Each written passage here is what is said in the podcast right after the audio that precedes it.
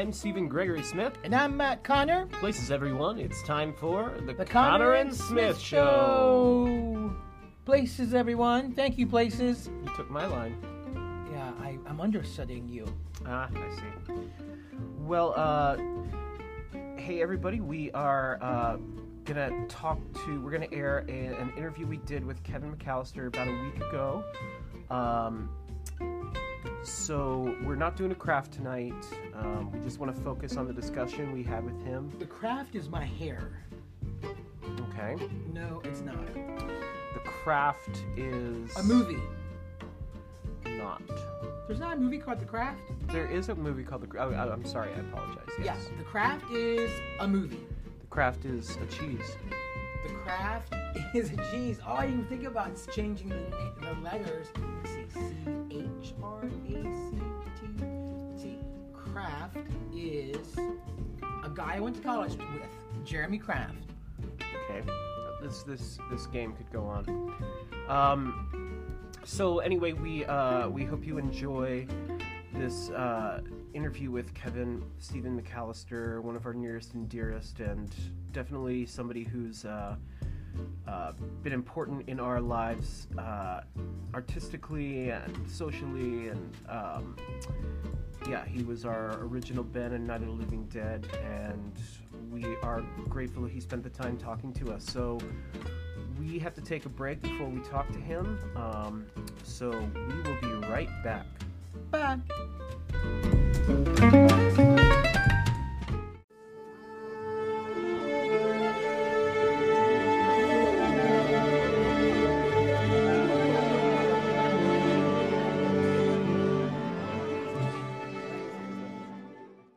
Kevin? Hello, can you hear me? Yes, can you hear us? Yes. Yeah. Hello, welcome. Aw, thank you for having me. How are you guys? Oh, you know, just sitting around in the living room, crafting, um, uh, weaving loom. Um, uh, what are these called? I, I, this might be my next outfit. No, it's a it's colorful pot holders, Oh, okay. All right. like like you do on a COVID Friday night. That's what I'm saying. I'm like, COVID has brought out things we didn't know we had. So I'm No, happy I- to see.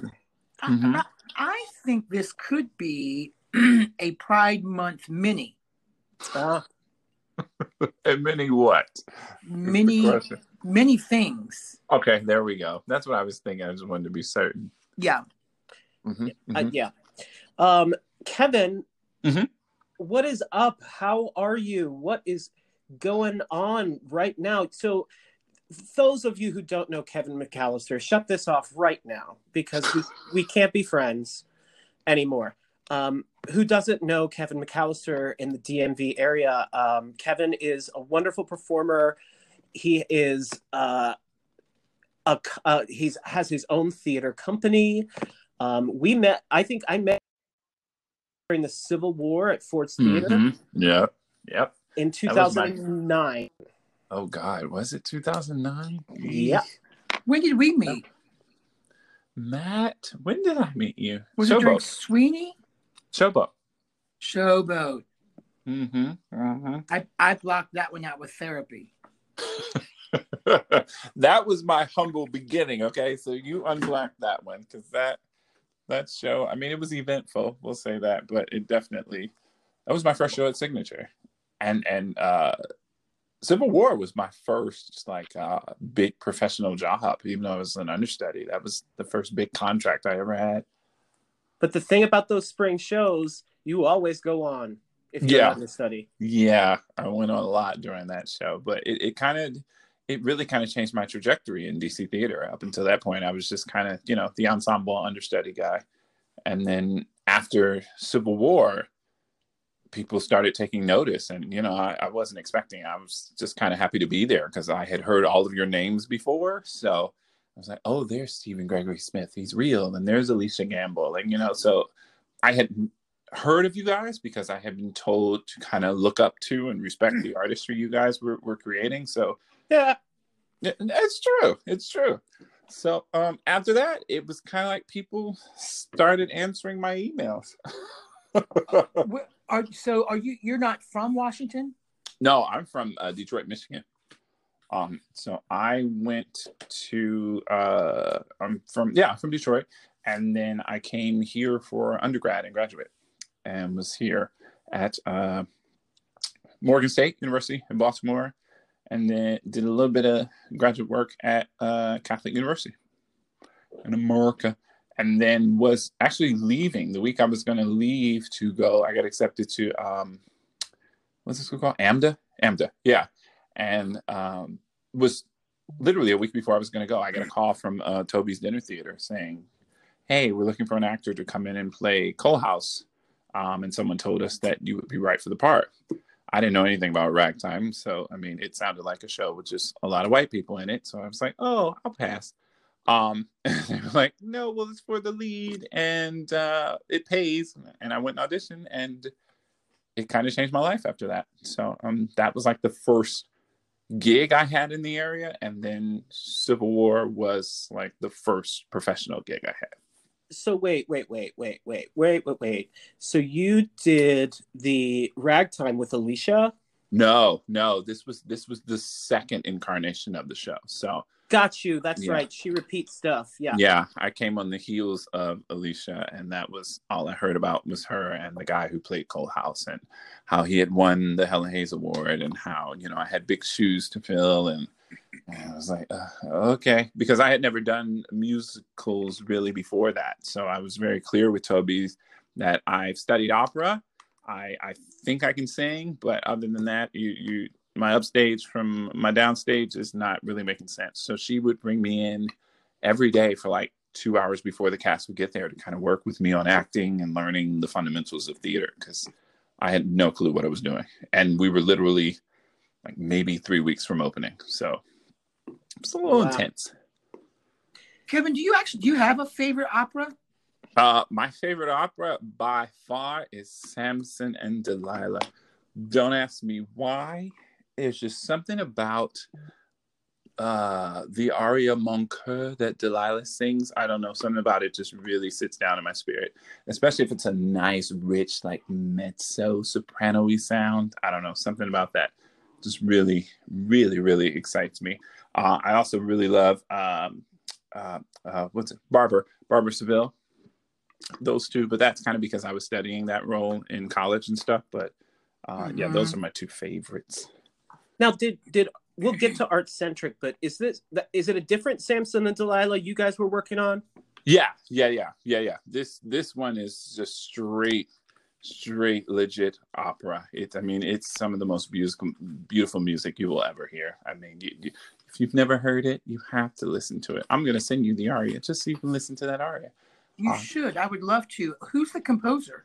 Uh, it was written by a man named uh, Sanson. Sanson. It's like Saint Seance. uh, French. Yes, French. Yeah, it's entirely in French. You know, I like it. I like anything French. French Okay. fries, I like uh, French fry. I Mhm. like I like the French um, Onion dip. toast. I like French toast. Um. So so you went to school for opera. mm-hmm. Mm-hmm. Um, that's interesting. And then your connection to Toby's. You know, we have a connection to Toby's as well. We we worked there for several years and loved Toby, and um, and you continued on uh, even like growing to direct things there, correct? Yeah, yeah. I've I've always had a thing where if I'm in something or if I'm doing something artistic, I want to learn everything about it.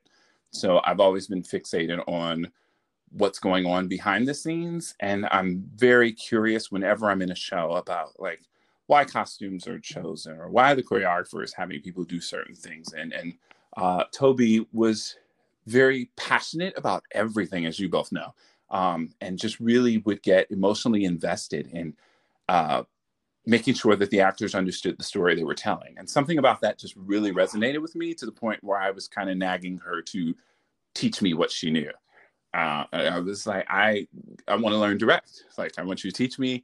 Um, and she hired me to kind of be her assistant for her um, her youth summer camp. Uh, she has a team professional camp that she does every year, and I was her assistant for that. And then whenever she was busy working on something, she would say, Kevin, take this scene and, and see what you can do with it. And I would take like six teenagers and stage a scene and bring it back to her. And she'd be like, that's good, but change that, move this, don't do that, that's bad.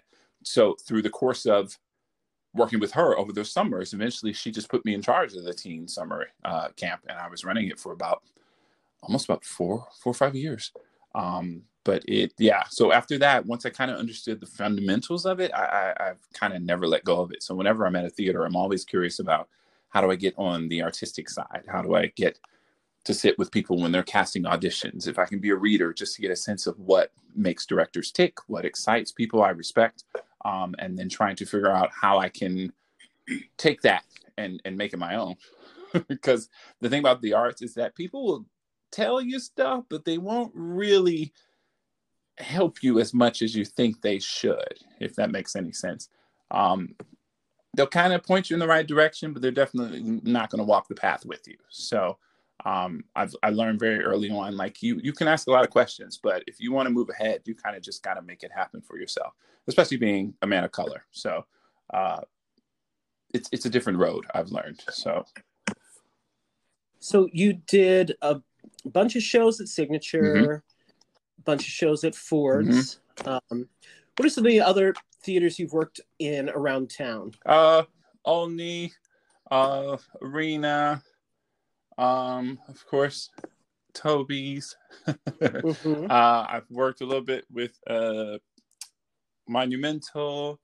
Um, I've worked with uh, what are the other ones? I've done things with Center Stage. I've done things with Everyman. Um, I, I try to if I have choices between two shows, I generally go with the theater I've never worked with before, um, just because why not? You know, there's always something to learn on the other side, unfortunately. Um, but yeah, yeah, I, have been fortunate enough to to kind of have opportunities, you know, and I try not to to take that for granted or or let my ego get too big because I, I know that there are a lot of people who don't, you know, who, who work as hard as they possibly can and doors still get slammed in their face. So I consider myself one of the lucky ones because I definitely don't consider myself any more talented than anybody else out there. But um, I do try to appreciate that experiences do come from a lot of different places for me. And I appreciate that. So, yeah. And, and your experiences here kind of have led you uh, to New York. Can you tell some about yeah, that? Yeah. Uh, so the show came here at Ford's Theater uh, called Come From Away. And uh, myself and several other local actors were asked to come in and audition for a piece where we didn't really get the full script. We got like a page and was just kind of like, I don't understand what this is, but let's make it work. And uh, we found out after four of us were cast that this show was on, you know, on the trajectory to go to uh, Broadway. Apparently, it was very famous when they did it on the West Coast, and that they were doing it here and kind of just dropping it in several cities to kind of build up the momentum before it went to New York. So, come from I went, and we pretty much thought that the experience was over. And uh, there were four of us at the time: um, Happy McPartlin, some of you may know, and Jane Bunting, and uh, who's the other? Harry Winter were the four of us were the the covers for that show. And so when it ended, we were like, "Oh, okay, great." Uh, but lucky enough, uh, the director really liked the work that we put into it and called us later to kind of become covers for the show. And so uh, when someone left the show or when someone goes on vacation, they'll call me in to kind of step into the roles because I, I had to learn uh, five of the tracks, five of the, five out of the six of the men in the show. So uh, it's been I would say that show is probably the most stressful show I've ever done. If you've never seen it, it's just it's a show where people never leave the stage and it's built around like 14 chairs and if you are in the wrong chair, the whole show starts to unravel. So it's it's great, but it is exhausting and I'm happy that it's still running almost uh, three and a half years later. It didn't. It's not one of the shows that I believe that it's so far. It's going to be open uh, when when theater returns, and I say when in very big letters. Um, and then after working on that, I came back here for a year, and then got a call that I was going to be called in for Caroline, or Change. So went up for that about three or four times, and got the call that I had been cast um, to play the the bus uh, and the dryer for that production. So it's it, it's been a good life. It's been a good life so far. I would imagine that come from ways like scenic budget is not as expensive so, as some other Broadway Yeah. shows. Yeah. like the chairs being the we thing, have we right? have our set is 14 chairs and there are like four trees that they have on stage it's it's really one of the only shows i've ever worked on that is solely focused on good acting telling a really good story. Um, and it, it's based on a true story of uh, what happened after 9-11 and how several thousand people were diverted to a town that only had a couple hundred people in it and how the town came together to to take care of people from all around the world until they could get home to their countries because airspace was closed um, just for everyone's safety. So people were grounded for almost a week. Um, but yeah it's it's beautiful story. It's and i don't consider myself an emotional person but when i saw the show i said i think i'm feeling something wet on my face. So I was like, oh, this is tears. Okay, great. But uh, yeah, it's a very powerful, potent story. If you haven't seen it, please go check it out. Yeah, we haven't seen. That's the one thing that I, I personally hate about my own journey as a, uh, I don't know who I am, a performer, composer, whatever, director. I, like I feel like I've missed a lot of seeing Yeah. stuff. I'm sure you felt the same way when you're always doing Oh, something, whether it be behind the scenes or, um, Do you know a fun fact? I know uh, a person who was actually on that island who was whose flight was diverted, Really? and and that's how she met her now husband. Oh, see, it's, it, it's so weird because there were so many people. Because the show is based on a lot of interviews and true stories that people collected, and it's so weird that you know out of so much tragedy comes so much good sometimes. Um, and there's just so many stories about people who found their best friend or people I met that we were stranded together, and now this person's in my wedding, or this person's you know my my the godparents to my children. You know, it, it's really weird. I mean, even with COVID, I've discovered that this isolation has really brought out some stuff in me that I thought I was just never going to get around to doing or never get around to exploring. But eventually, I just feel like we all kind of ran out of excuses because it was like, you have no reason not to do this right now. You have no reason not to try it. I mean, if it fails, it's just you. So, and come and come from away is like a Canadian term for out of town Yeah. visitors. Yeah, yeah. it's based on the idea that everybody comes from somewhere else. And so, it, you know, we all come from away, even though we may root ourselves in Maryland right now. The three of us are, are composites of hundreds of years of various destinations. And so, um, even though we all claim this as our homeland, everybody here is literally from somewhere else. So it's the idea that everybody, we all come from away, we all come from somewhere else. Wow, that's that's funny. The woman who I know, uh, who met her husband that way, she was a dancer with me in one of the only operas I've ever done, uh, Street Mhm. Scene.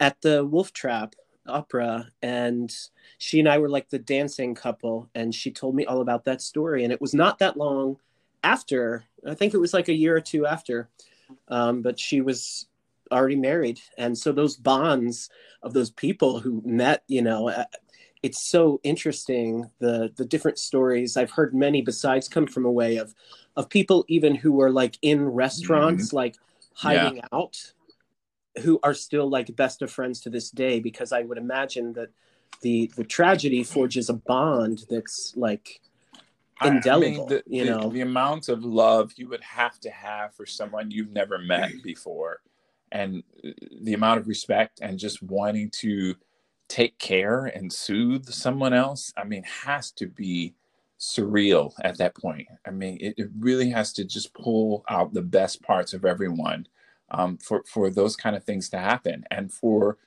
so much love to come out of so much loss. Um, I and it's so real because the, the cast has taken trips to Gander, Newfoundland, where the, the show is based, and the town is very small, and like the mayor knows everybody, and the the show itself has literally boosted the economy of that area because people now take tours.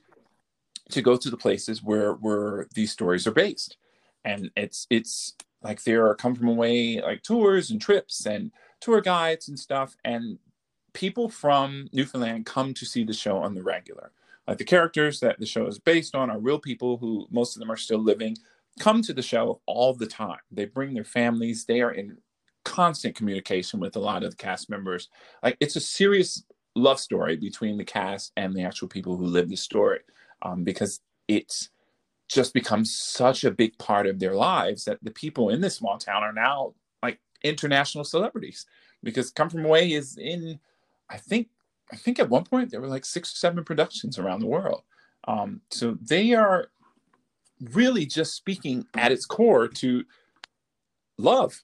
And and how many musicals just do that you know without you know right. the glitz and the glamour and the sparkle of cars, costumes and stuff it's just really people in plain clothes just playing different characters. It's it's so powerful. And I would imagine not many like no, costume changes, no. right? I mean, it's like change of a hat. You put on a pair of glasses. A lot of it is like um uh, what do they call it? Um, sleight of hand kind of stuff. You know, just diverting the eyes while someone changes something very small. But most of it is just you put on a jacket, you take off a jacket, you put on a hat, you become a new character. Um, so this is going to be extremely popular once it's released yeah, to regional and houses. it's also being filmed, so it's going to be available, I believe, on Netflix um, very soon. So yeah, so anyone oh, can really? see it. Um, oh, that's really exciting! Yeah, I didn't they, know that. They're filming that one, and what's the other one? Uh, that Diana musical too. I knew about Diana because I'm friends with Joe mm-hmm. DiPietro, um, who did the book. Uh, that's really cool though. Um, but but I want to ask back to your mm-hmm. Caroline, or Change. So I know you didn't get to open. How where were you in the process when everything? We were down? literally scheduled to have our first dress rehearsal with an audience that night. Uh, that day they gathered us. Uh, I want to say it was like maybe 12, 1 o'clock we had already been sent upstairs. Everyone was getting into costume because we were going to run the show once before we had an audience that night, just to get you know a last bit of notes and things like that. So we're in full costume, and we get a call uh, over the loudspeaker telling everyone to come to the main stage. And as we gather, there is a huge circle of people, and the whole cast, all the crew are standing there. And some people kind of knew because um, they kind of made it a thing across Broadway that all the shows were going to shut down. And I think Lion King was the first one to kind of announce it. So some of us kind of knew, some of us were like, maybe they're going to say otherwise. We're still going to do our, our performance tonight, and then we'll figure out what tomorrow's going to be. But um, we were on this huge circle on stage in costume, and uh, the director was standing there. Stage manager had like, um, I believe uh, Tony Kushner was there, and he had um, Jeanine Tesori on FaceTime on his phone. And they basically told us that uh, they were going to shut down and it was only going to be for a couple weeks. But I think they said like six weeks, I think is what they told us. It'd be like six weeks and then we'll be back. And so everyone was like, uh, okay, yeah, it'll just be six weeks. Everything's, we're going to get this under control and then we'll be back. So they said, you guys can leave your stuff here in your dressing rooms because you'll be back. So, you know, if you want to leave everything, it's fine. And the kids in the shows, we have a lot of kids in the show, they all started crying and they were like, no, no, no, it's fine. We'll all be back. Um, do we all still want to run the show?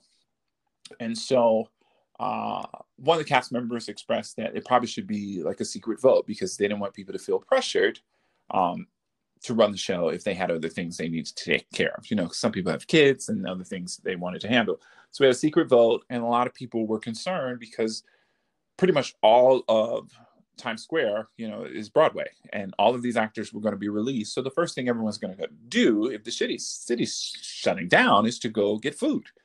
So they were like, we did a vote and half the cast was basically like, I think we should just close because we, have got to take care of a lot of things. Because what I don't want to do is get out of here three hours later after every actor or stage crew person or stage manager, and there's no food left.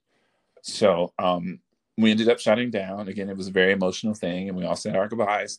And some people went across the street to a bar, had a, a couple drinks or something, and then six weeks turned into three months, and then three months turned into six months, and then six months turned into a year.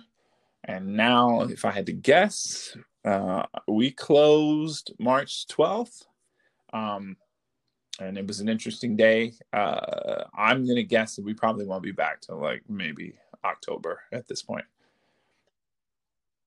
Now, I have a few questions yeah. to follow up on this because this is something I've any. So we had Brad Oscar mm-hmm. on uh, last weekend, and he was in the middle of the same kind of deal with um, uh, mm-hmm. yeah. Mrs. Doubtfire.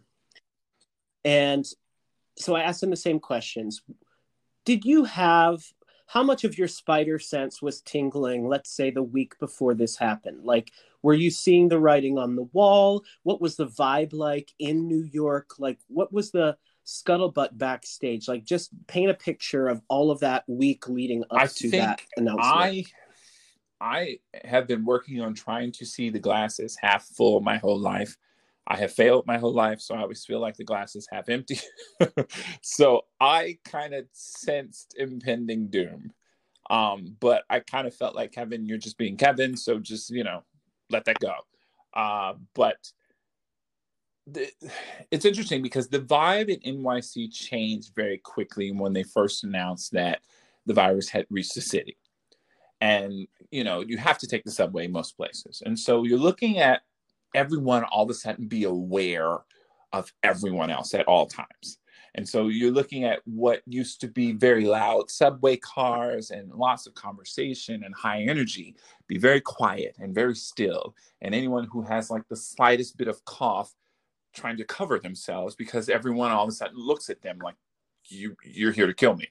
And so I was very much in the mindset of this probably isn't going to last very long. The show is probably going to shut down because within that week, we found out that one of the ushers in one of the theaters had contracted it.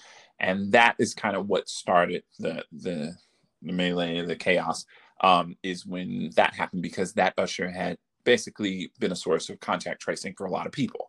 So once that happened, we knew everything was up in question. Everything was going to be up in arms at that point. But I kind of felt like I'm a little afraid because no one's exactly telling me what this disease does and where it comes from. And now people are labeling this as something associated with the Asian community. And I'm like, is is that true? I mean, what? it was very weird watching like the Asian community move and breathe through space and feeling like they had a target on their back. And I remember there was a really weird altercation on the subway one time because a guy coughed and he just happened, you know, to to appear as someone who was Asian. And it became this whole thing about people wanting him to not get on the train. Like they didn't want him in, and, and he was literally like fighting with people to get his space on the train. It, it was just the stupidest kind of stuff, but um, it was stressful. It was really stressful. And I felt a certain sigh of relief when they were like, yeah, we're going to shut this down, even if it was just for a few weeks, because I could feel that my own sense of, you know, neuroses was kind of setting in and me just over analyzing everybody's moves and what everybody's touching and people who are laughing too loud or if the door is closing and we're all in this space together for how long, you know, so and were no, people wearing no, masks? This was this was this was this was pre-mask oh, kind of thing. Um, I had lucked out because my partner sent me one, and he was like, "I don't know what's happening, but here I'm just going to give you this just in case." So whenever I got on the subway, I had one, but the majority of the city was not wearing them at the time. Wow, that's. I remember. Okay, so this is a section I've said before on this podcast, but I remember being at my yeah, job Amy. with Amy McWilliams and us walking down the street and seeing a bus come by. And this was pre mask for, you know, most everyone, but people who were on the buses were wearing masks. And it was like, God, isn't that weird to see? People are wearing right. masks on buses, you know. And then when uh, schools started to shut down, like in mm-hmm. China, this was early on they're closing all the schools. Can you imagine? What if they did that here? That's just absurd.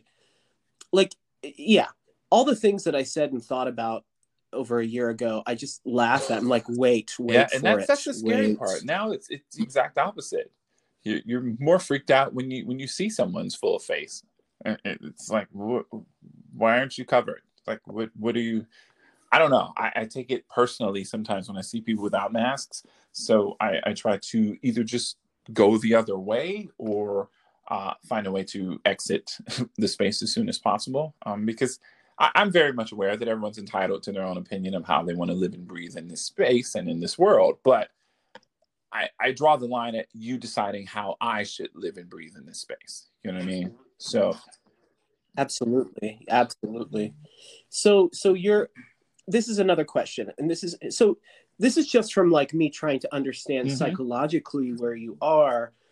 So you, so so they say no show for like six weeks. Do you continue to get paid, or do no, you have they to get, go uh, on they paid us unemployment? for how long? They paid us for a while. I want to say like To say like almost like uh, maybe four to six weeks. I want to say maybe. Um, I might be exaggerating, but they, they paid us for a very long time after the show, more so than most other shows. Uh, and we were very grateful for that. Um, but my initial thought, like as soon as they said the, the city was shutting down, we were closing for six weeks, I got my ticket straight back to Maryland because I was like, this is this is gonna be huge. So I need to get out of here. And sure enough, like the following week they shut down NYC entirely. So uh but yeah, it, it's just I, I I wake up every day still astounded that we're in this world, and I kind of have to reset right. my n- normal, if that makes sense. I have to really reset and say, okay, you can't do, you can't go to, you can't just show up, you can't just walk in, you can't just shake hands, and and seeing people, I'm I'm weird now when people extend their hand to me, and I'm like, ow. Yes, they do. people still do And I'm that? like, ah, you're gonna make me look like the jerk because I don't know. Hey, how about A handshake. yeah? Handshakes are so, like, here's 2019. elbow," you know. And then even that, I'm still like, I need sanitizer on my elbow. I don't know. I feel like all of our elbows are so filthy. I just, I don't know. I try to keep my distance as much as I can from people, but this is this is crazy. I, I mean, I'm sure I'm not the first to say it, but this is this is just not a happy place we're in. This is just not something that shows America at its best, and it's just sad that we're so much about ourselves right now. And of course, we've seen it as it relates to like you know education and gun control and all those stuff. But it's just I don't know. I, I had different vision of this country at some point, and, and shifting it to this doesn't make me happy. Right. Well, Kevin, I want to get Yeah, to the ArtsCentric of it all. So tell me about when you founded ArtsCentric. What's Uh, the story the matter is, our center was founded probably about 2000. Well, not probably about 2003. Um, I was in college with a group of friends who are all African American, and all of us were trained to be classical singers, opera singers, concert artists, um, classical pianists, and such. And we were going out auditioning in the classical world, and being told a lot that we didn't have experience, and so we needed to come back when we had experience but that kept that kept being you know the, the How do you get Exactly. experience if you're and, not and being the thing given is experience? a lot of us were very talented like really really talented i can say that for for a fact so it was just disheartening and so we all literally happened to be together one day of like three or four of us and uh someone was like we just need to create our own and that sparked an idea so two weeks later we called like maybe 15 of our friends and said hey we want to have a meeting about an idea we have. And all of them showed up. And we sat and we talked about it. We went back and forth about what it was going to be and what it was going to do. And we just wanted to create something small that would give us opportunities things that we could put on our resume saying hey i've done this whole role. Hey i've learned you know like this entire catalog. Hey i've, I've studied this portion. Because our program at morgan was very much focused on the choral aspect of it like the, the choir was uh, like nominated as the best choir in the world, I believe, by Reader's Digest at one point. Like we we were everywhere. from from Russia to to Czech Republic to uh, Japan to I mean it, it was nonstop. So we wanted to just focus on ourselves because that's what we were told to do, and no one was helping us. So we started ArtsCentric to kind of be the buffer for people who were coming fresh out of college who wanted to venture into the professional world. And so we were doing shows and we focused on like small operas and we did um we did like little musicals here and there, like Ain't Misbehaving or Songs for a New World, because we realized that we probably should expand into musical theater as well. And then as we got older, we started getting experience. And so ArtsCentric kind of fell off and broke because uh, we didn't really need it anymore. Uh, but then we hit a wall again because a lot of us veered into the arts professionally, both on the classical st- scale and uh, musical theater side now, because I had kind of pushed some of us in that direction. But again, I was being denied opportunity because everything I was right for at the time required um, me to not look like I do. I'll put it that way. And I would sing circles around. I would do great acting because I was very committed at the time. Not that I'm not anymore, but very much focused on the craft. But a lot of directors would tell me, hey, you just, because uh, I would email them afterwards and they would say, you know, it's just aesthetically you look a little different and we just want to make sure that the world it's the same and i hope you don't take it personal it's just about really about the story we're trying to tell and making sense so a lot of jobs i was not getting um, i was finding that people of lesser quality were getting and, and no you know negative towards those people but uh, they the directors would tell me that they were not their first choice. I was but because i was black um, it wasn't going to be. So we started ArtsCentric up again and said now it's just a place where we're going to create opportunities arts opportunities for people of color. Because there's no reason i shouldn't be given a shot at a sweeney todd or uh, a don quixote or a, a file in one ten shade uh, because people yeah. can't flip their thinking so we started the company and really just started doing musicals that should have been black in the first place. Like we did an all black production of Aida. And for some reason that was like, whoa. And I'm like, why is this shocking? The show is set in ancient Egypt. It should be all black. So we've had to compromise on a lot of our fronts, but you guys don't have to do that. We're doing Lion King on Broadway, but half the cast is, is white. You're doing, you know, it, it, and and most of the production team is white. So ArtsCentric is really here in Baltimore to kind of redefine what people of color are capable of doing. And uh, we restarted in 2014. And since then, in the last uh, seven, six and a half years, uh, it's grown about almost 600%. Um, we've started doing like one musical production for a weekend.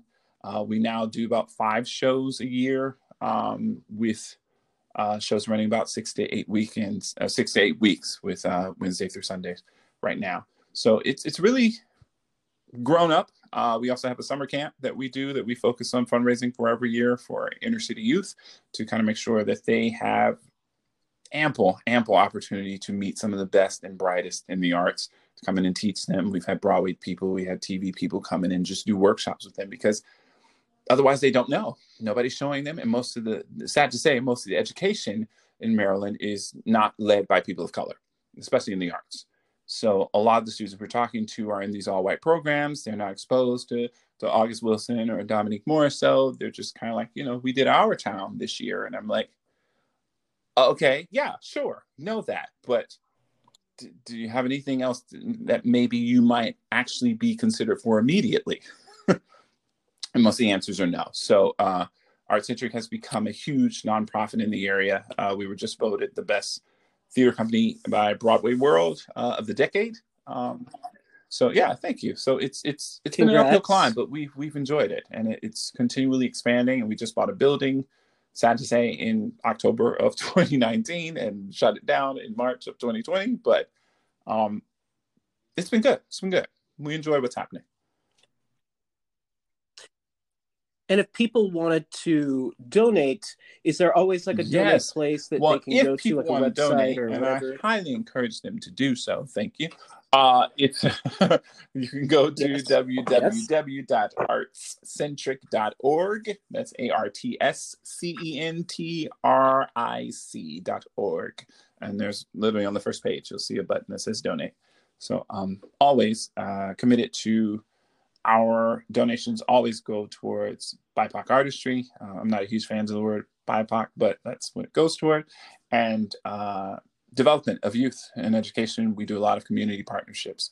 We're just making sure that we're not just serving ourselves, but trying to find a way to create gateways to organizations that may not get the spotlight like we do. Hey, Kevin, how do this is Matt? I've had Stephen hasn't given me a I'm chance to speak. On, I know. I have so many questions. Well, it's exhausting. It's Conner and Smith. I get it. Go ahead. um if you if if you are a listener tonight or today or whenever you're listening to this um and you don't know where to start uh as far as like educating yourself about uh I'll just put in air quotes white theater or white stories that have kind of Mhm. evolved for a very long time.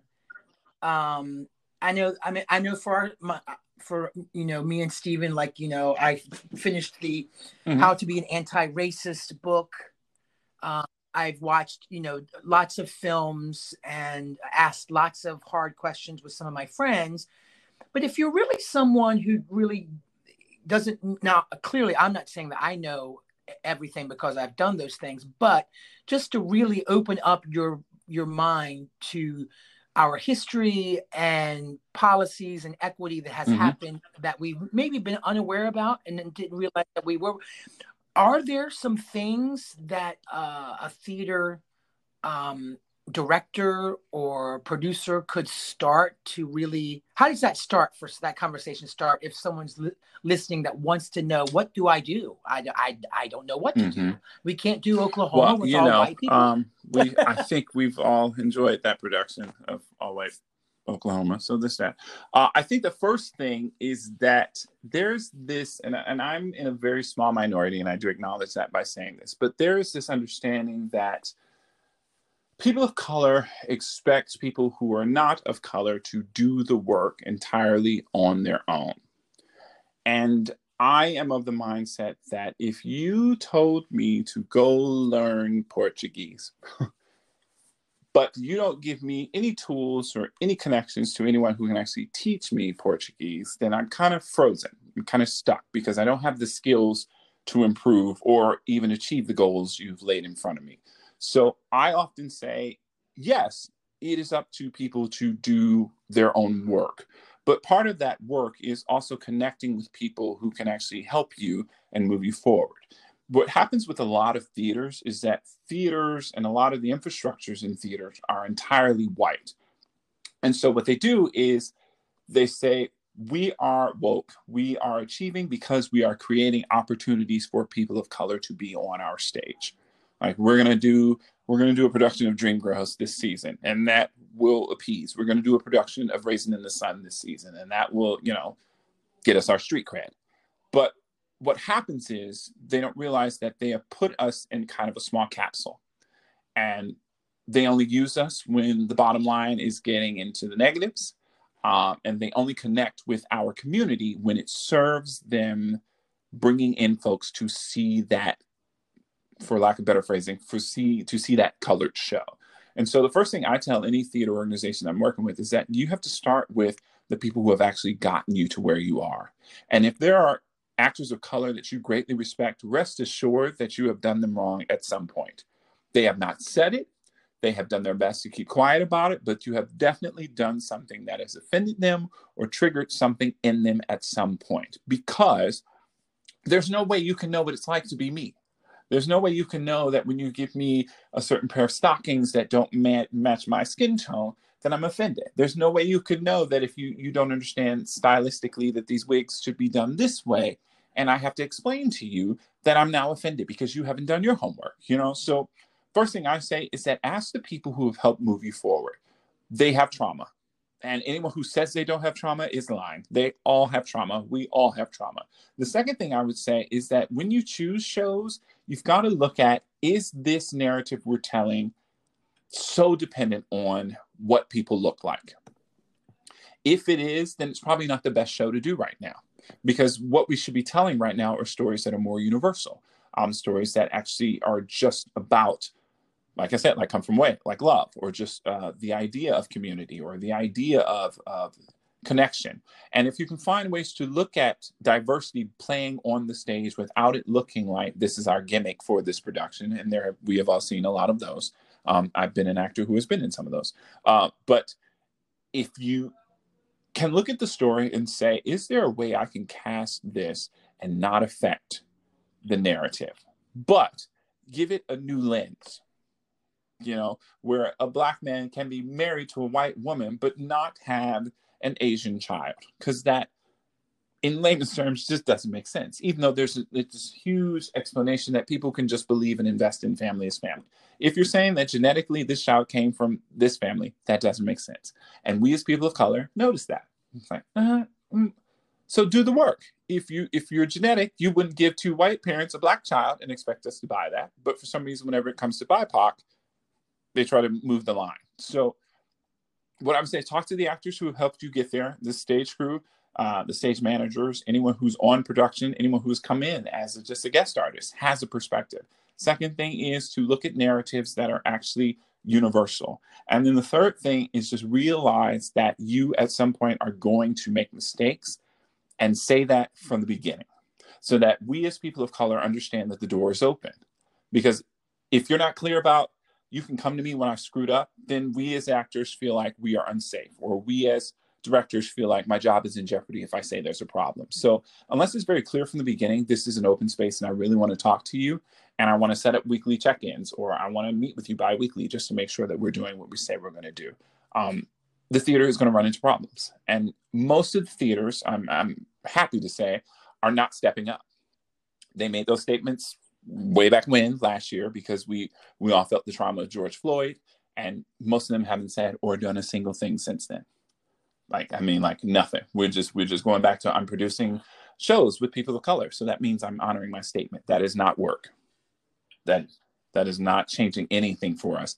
That is literally, and most of the shows that are being chosen are rooted in some form of black trauma or distress or us losing or someone talking about my brother got shot or you know so you're not really doing the work. You're just saying, hey, don't look too deep. You know, if you look at the surface, I'm doing exactly what I'm supposed to be doing. And we as people of color yeah. are still pissed.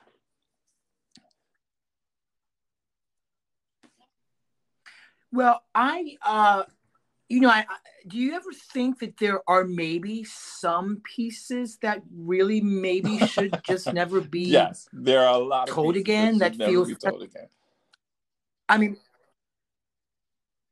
I mean, we've got writers and uh, we've got a, a, lens, a way in to recreate like the stories we tell. I don't. I'm assuming people shouldn't be nervous about never seeing this title of show ever again. It it becomes almost like um. Yeah, most of those yeah. have I mean, a, a just, movie they can rent on Netflix, right? I, I was looking at my resume. I think I told somebody this like last year. I said I was looking at my resume and just realized that almost 60% of it is black trauma. Like I'm just, I'm shot. I'm called the N word. I am the butler. I am the servant. I am the prisoner. Um, and it, it's just, and and I've covered most of the roles that are like supposed to be played by a black man of my age and type. So there's there's this element of if we put away a lot of the stories that that feature and employ people of color, there's also a huge gap now because no one's taking the time to fill in the gap where all this trauma and negativity once lived. And a lot of theaters are saying that they just don't have the resources or the finances or the know how to take risks. And so no one wants to change the spectrum. So we all run when we see a show like like uh, like uh, Color Purple because it's a rarity. It's like, oh uh, yeah, okay, great, I'm in. It's it's a chance for me to look good, but we don't, you know. we don't analyze that there's really a very small amount of things that that we can do and and people of color are not the first people you go to when you're hiring new writers you know just being for real i mean in the play on the play side of things yes but people of color are not the first playwrights uh, uh, musical theater composers and so we we often find that we have what's left which is the same things over and over and over again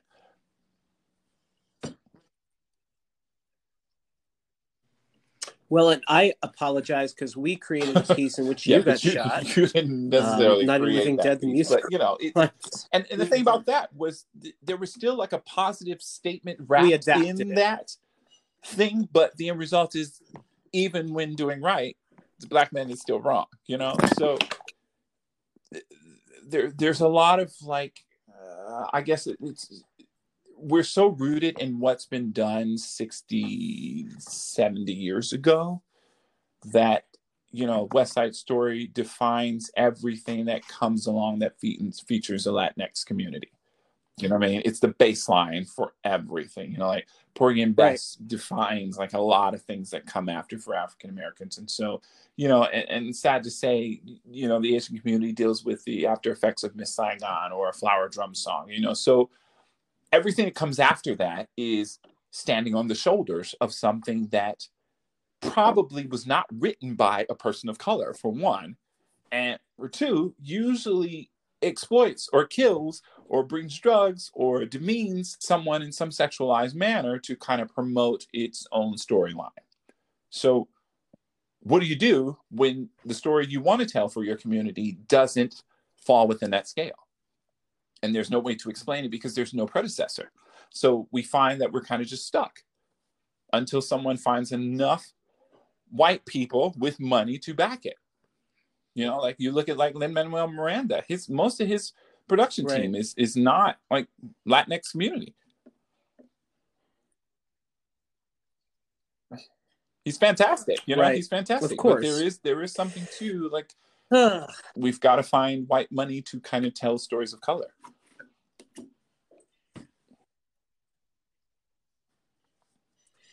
Wow. I mean, it, it's yep. It's such a big macro issue that yeah, yeah. You've got to like zoom out. No. Well, there's also not, and nobody this does. Is literally the only time nobody the entire does. world has has to press has had to press pause. I mean, this this is really the only time we've all been able to just stop in our tracks and and look at what has happened to everyone else. Yep and question behavior and judgment and decisions and well kevin i have taken up more time than i want but i i still want to get in a thing or two. I this this um what is ArtsCentric doing coming uh, so up that people could buy tickets to? virtual streaming productions. Um, both productions are trying to end my life for the record. Uh, one is uh, the last five years, we're doing more of a feature film version of that, starring uh, Ryan Burke and uh, Awa Sal Secka. Yay! Yeah. So that'll be out. My favorite, my love. Um, I love it's a full length feature film that we're trying to do, not based on that that movie that existed before. Um, we love Jeremy and Anna, but we want to go in a different direction. Um, and again, it continues the mission of just examining what people of color can do. So I'm putting Awa in a role that's traditionally white.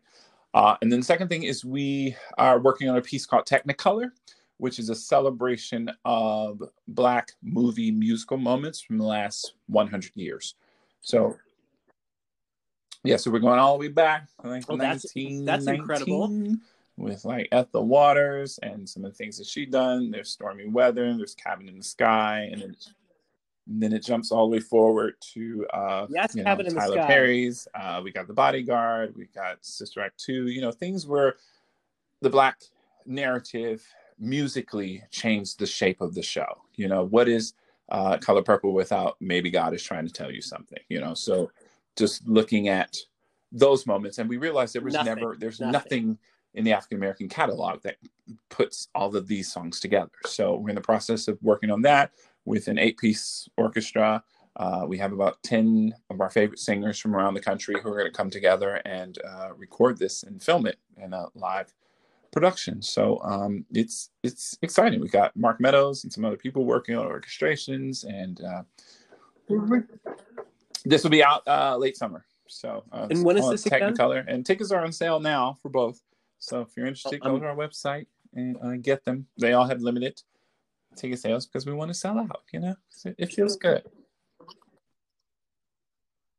So we can we can buy can. tickets you to can. both the last five years and Technicolor right now, and then and then yep. it's like when yep, the yep, album drops, so, we uh, get like an email or something. Yeah, we're really excited about this, and both those oh, shows oh, were exciting. filmed with full orchestras, or will be filmed with full orchestras, and we're we're really just trying to step up because we want to make sure that people understand that their money, their donations, their commitment to us is just constantly showing up. You can actually see where the money is going. You can see from year to year that we're trying to push ourselves and and try you know we're trying film right now. I envy anyone who does film on the regular. It's it's it's a taxing experience but um hopefully very rewarding and hopefully everyone out there will love it the way we we are going to. So um yeah please go to the website.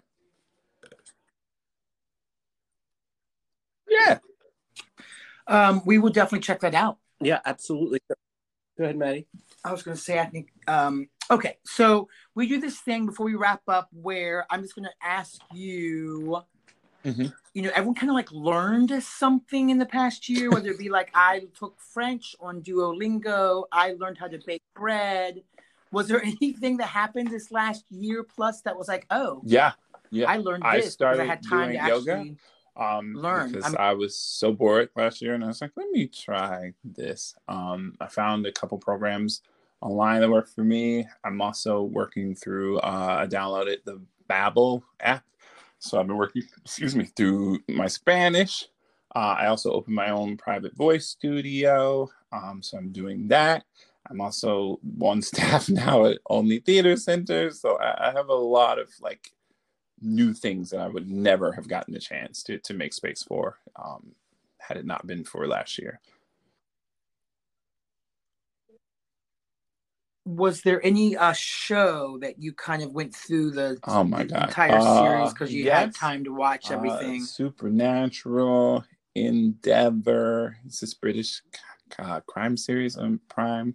I love uh, Battlestar Galactica was amazing. Uh, what else did I watch? Oh, I started watching this this uh this weird reality show, which I really love. It's about uh, it's a tattoo competition called Ink Master. I don't know. Yeah, I don't know why I love this show so much, but I've watched every episode yes. so far. So yeah.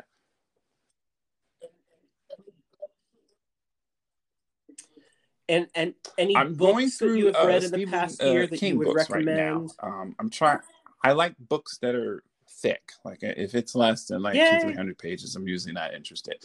So I'm currently in the middle of uh, Insomnia, and uh, I'm going to read The Shining, and Carrie is after that. I don't know why I just got interested in like all of his beginning kind of stories, but I was just very curious to see like the evolution of his writing. So I'm in the middle.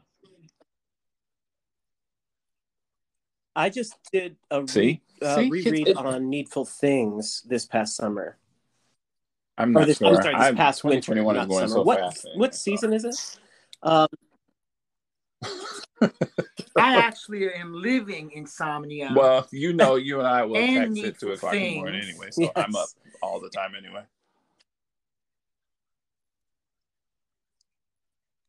and uh, I'm I'm going to try to create the next TV show, uh, the sequel to the last five years. I'm still, the last I'm still year. waiting, Matt. I'm still waiting on Which my seemed show, like five. So, you know, the last year that get that like together. Five. You let me know.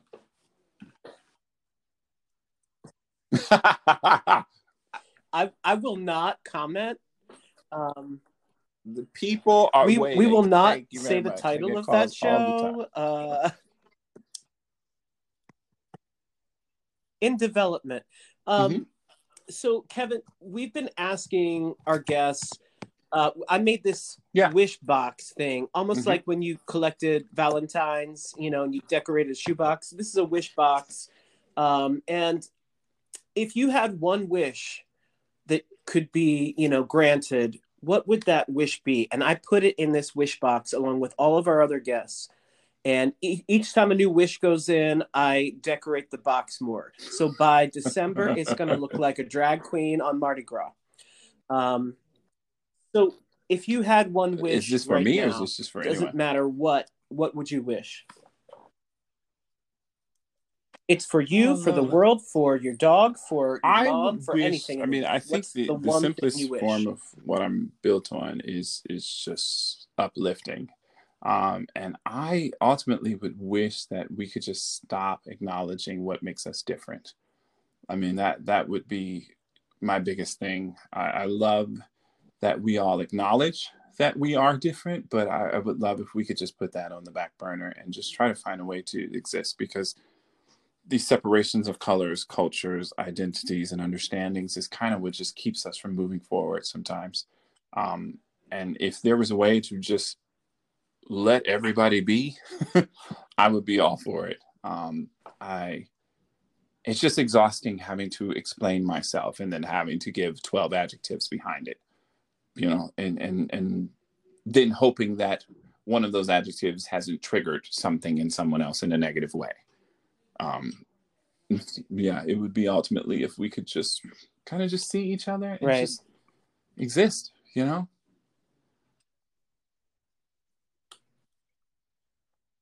Absolutely. Yeah, that's beautiful, Kevin. I, I, I, I can't believe sometimes that we live in a world where you know I'm 51 years old now, and growing up as a kid, um, I never realized, I never thought it would be possible to be in this world where we uh, are Mhm. discussing and seeing so much hate and uh, division and it just seems unreal that as a child I was taught certain things. Now, now clearly I was not born with a lot of diversity when I was growing up, but I, you know after Mhm. going to college and school and really moving to a bigger city and and experiencing that um, changed my life. But um, I, I keep reminding myself, my gosh, Right. we were not. right No one teaches their kid this hate, or maybe they do. Maybe that's part of the problem. it's it's intense Um, and but and i don't know maybe it's just an age thing it just feels here? like it's worse than it's ever been and i'm sure every i'm sure every generation says that but it really feels like it's just Mhm. on everyone's skin right now. It's just it's on the surface of everything we do, and people are literally fighting to say, "This is who I am. Why can't I just be who I am?" And and now I've got to give you a label so that you'll learn to understand who I am. And I'm like, why? That that that shouldn't change how I live in my life, how I live my life based on you labeling how you choose to live and breathe in yours. But but here we are. Right, right. I think it's it's also Is it it also just from people wanting people to be don't seen? want to be seen. I think I think there's there's this idea that of course everybody wants to be acknowledged and people want to be accepted, but there's also this thing of just people the the the few thousand people I know, that's just me ballparking, that all of us know a few thousand people, whether or not they're close or not, but the few thousand people I know, most of them just want to be acknowledged by those who just let them be who just let them live and exist and don't label it don't give it any sense of Yeah. you throwing your own weight on top of it and and just being able to walk into a space where i'm comfortable just existing and and so the people who are which is why i don't post much on social media because i just i don't feel like i have much to say other than promoting ArtsCentric but it's it's exhausting going scrolling through and seeing how much people are saying just leave me alone. Why can't you love me? Why can't you take care of this fellow man? Who did you vote for? I hate you because you voted for this person. And it's just like, I, we're not moving forward. We're literally just spinning in a circle right now.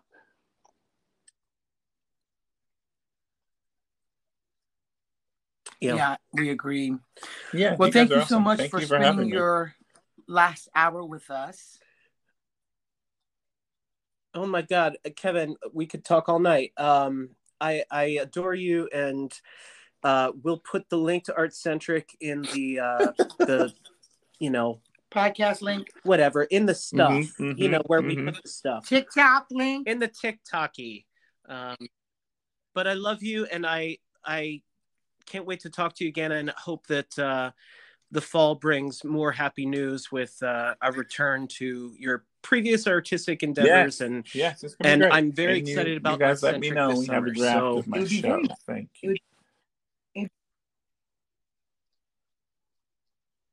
I will, and it, I don't know. We should have like a, a, a holiday special um, reunion. Thank of, you. Um, Thank you. What it's still our, it's uh, sad. It's characters from weird to say, but it's still one of my favorite experiences on stage. Um, I don't know why, but something about that that experience was just very positive. Mm-hmm. See part two. Yeah, we and didn't you even get into the Titanic of anyway, all. so Wow. I'm just waiting on a lot of things. Mhm, well, we, as soon as we open up, which I think is, I keep saying 2024, mhm. That's fine. I'll probably be sitting right here in the same we room will waiting. we'll let so. you know. Exactly. That's the hope. See, upgrading. but you'll be fluent in Spanish by then. All right. Love you both. Bye. All right, my friend, I love you, and I'll talk.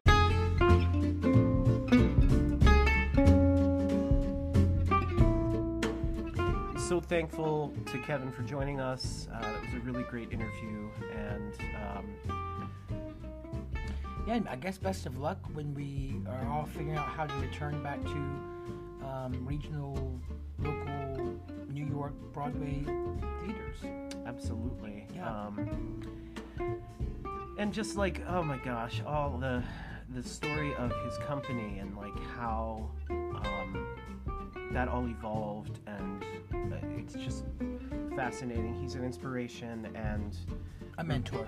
very proud to call him our friend. Um, Yeah. So Follow Kevin.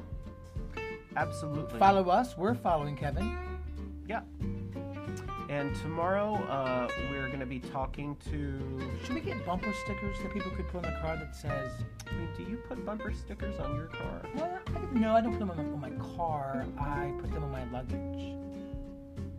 Bumper stickers on your luggage? That's not true. I guess that's a luggage sticker. That's like a 19 like 30s 40s feel, isn't it? Or, well, it's almost the 30s. It's Oh, 1921. we got a long way to go. It's 1921. It's not 1921. It's 2021. It's, it's uh, nine years until we get back to the 30s. Well, uh, so we'll uh, we'll talk to all of this what we call the super friends, which is just a group of our friends. They're no more super than some of our other super friends. It's just the group that we talked to last month, so we're talking to them again. They are superhero friends. And uh, so we look forward to that. And as we always say, turn, Turn your, your heart heart into, into art. art. Good night, everybody. Good night.